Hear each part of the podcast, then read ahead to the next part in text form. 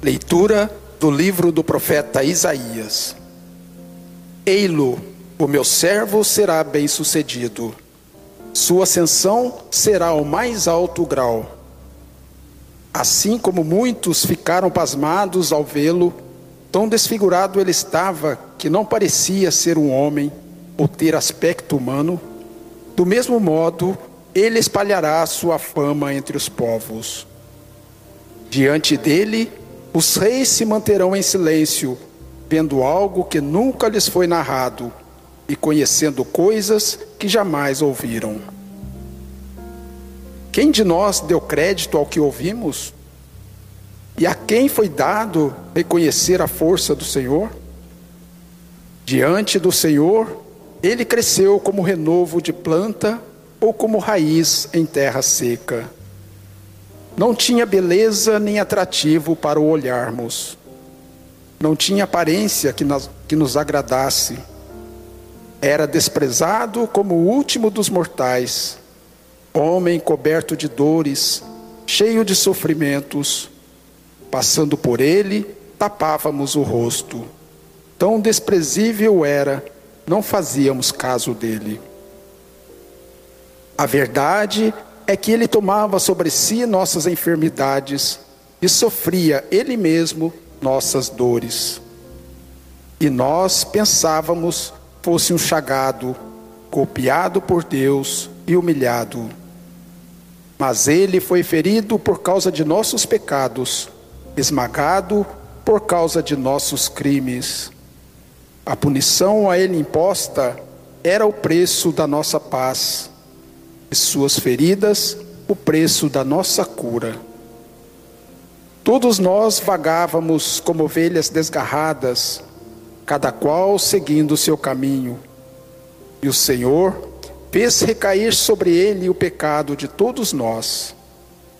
Foi maltratado e submeteu-se, não abriu a boca. Como cordeiro levado ao matadouro, ou como ovelha diante dos que a tosquiam, ele não abriu a boca. Foi atormentado pela angústia e foi condenado. Quem se preocuparia com sua história de origem? Ele foi eliminado do mundo dos vivos, e por causa do pecado do meu povo, foi golpeado até morrer. Deram-lhe sepultura entre ímpios, um túmulo entre os ricos, porque ele não praticou o mal nem se encontrou falsidade em suas palavras. O Senhor quis macerá-lo com sofrimentos, oferecendo sua vida em expiação. Ele era, ele terá descendência duradoura e fará cumprir com êxito a vontade do Senhor. Por esta vida de sofrimento alcançará luz e uma ciência perfeita. Meu servo, o justo, para justos inúmeros homens, carregando sobre si suas culpas. Por isso, compartilharei com ele multidões, e ele repartirá suas riquezas com os valentes seguidores, pois entregou o corpo à morte, sendo contado como um malfeitor. Ele, na verdade, resgatava o pecado de todos e intercedia em favor dos pecadores. Palavra do Senhor. Graças a Deus.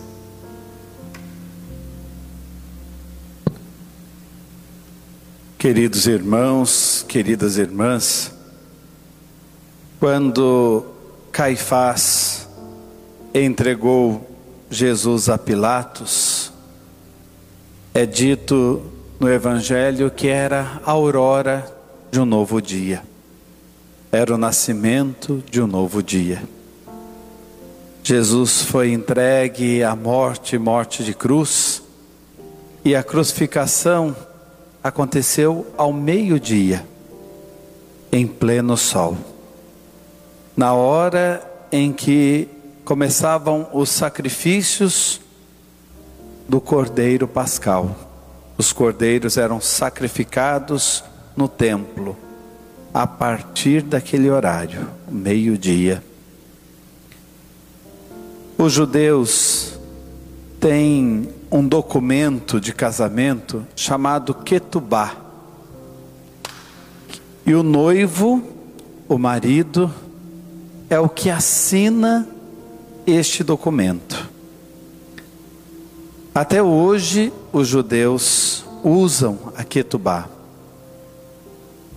É um compromisso para sempre do esposo de cuidar da esposa, de cuidar da sua família, de cuidar da sua casa.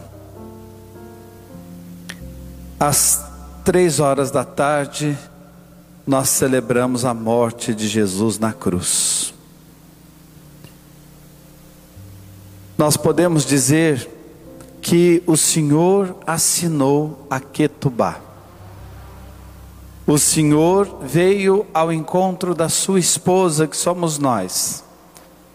E mesmo sabendo das nossas infidelidades, dos nossos pecados, como nós ouvimos no profeta Isaías, ele cumpriu a profecia, assumiu nossos pecados, se fez pecado por nós, ele assumiu as nossas dores, assumiu nossas feridas e curou nossas feridas com o seu sacrifício.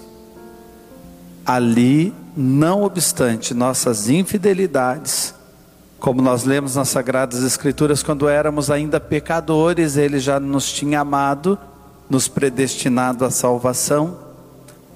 Agora Ele assina definitivamente a Ketubá.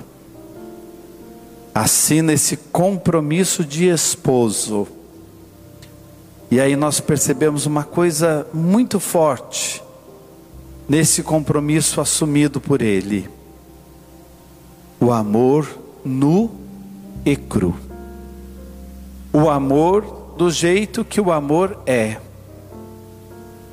O amor que é doação, o amor que é entrega, o amor que é sacrifício, o amor que é renúncia, o amor que é ágape, doar-se, entregar-se constantemente.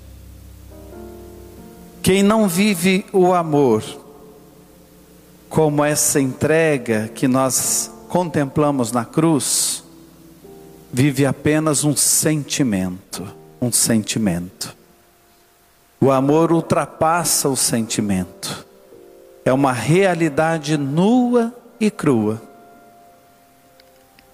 Hoje pode ser que você esteja carregando aí um peso da preocupação como é que eu vou cuidar da minha esposa? Como é que eu vou cuidar da minha família?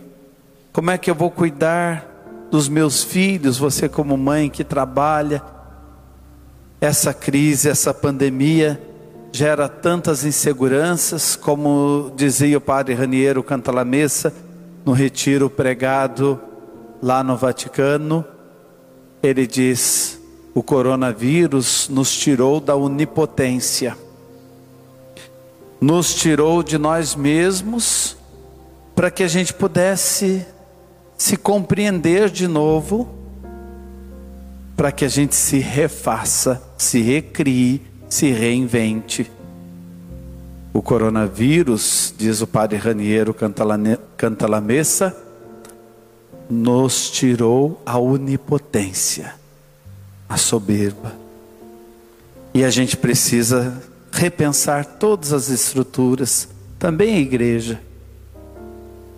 E nós, pessoalmente, a humanidade, a igreja é a esposa com quem o Senhor assumiu esse compromisso assinando a Ketubá, assinando com a sua paixão e morte esse documento de fidelidade a nós e o Senhor é fiel. E o Senhor quer nos despertar para a vida. Esse sinal da crise que nós vivemos é um despertar para a vida. Quando Jesus estava sofrendo já no Horto das Oliveiras, no Getsemane, a paixão na alma, os discípulos dormiam. Depois na cruz, a situação se inverte. Alguns discípulos estão escondidos por ali, espiando de longe. outros ali com Maria aos pés da cruz, e Jesus adormece na cruz. Nós podemos dizer de uma forma tão bonita: o esposo adormece para acordar a esposa. O esposo adormece para nos despertar para a vida. A morte de Jesus é para isso, para nos acordar para a vida, para nos fazer viver de verdade. Na paixão de Jesus, Pilatos apresenta Jesus de uma forma magnífica, sem ter consciência do que estava fazendo. Quando Pilatos diz: Eis o homo, eis o homem, et homo, eis o homem. Quando Pilatos apresenta Jesus dessa maneira, ele está apresentando o modelo de homem e a imagem de Deus. Um Deus servidor que em seu filho assinou a Ketubá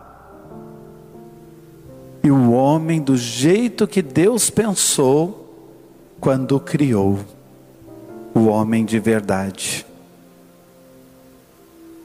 Quando Pilatos pergunta a Jesus o que é a verdade, e Jesus deixa Pilatos pensando, a verdade Pilatos mesmo respondeu o que é: Eis o homem, et homo. Eis a verdade. Verdade sobre Deus, que não é o justiceiro dominador, mas o servo da humanidade.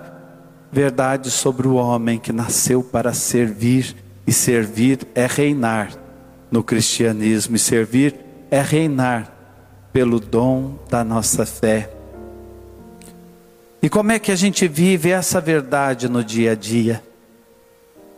Sabe quando você olha para uma pessoa e diz assim: nossa, aquele ali é pai de verdade, aquela ali é mãe de verdade, aquele ali é filho de verdade, aquele ali é padre de verdade. É isso. A gente sabe essa verdade. A gente conhece essa verdade. A esposa de Cristo conhece essa verdade. A igreja conhece essa verdade. A cruz é o leito nupcial onde o esposo adormece para despertar a sua esposa. E é esse mistério que nós estamos celebrando nesta noite. Amém.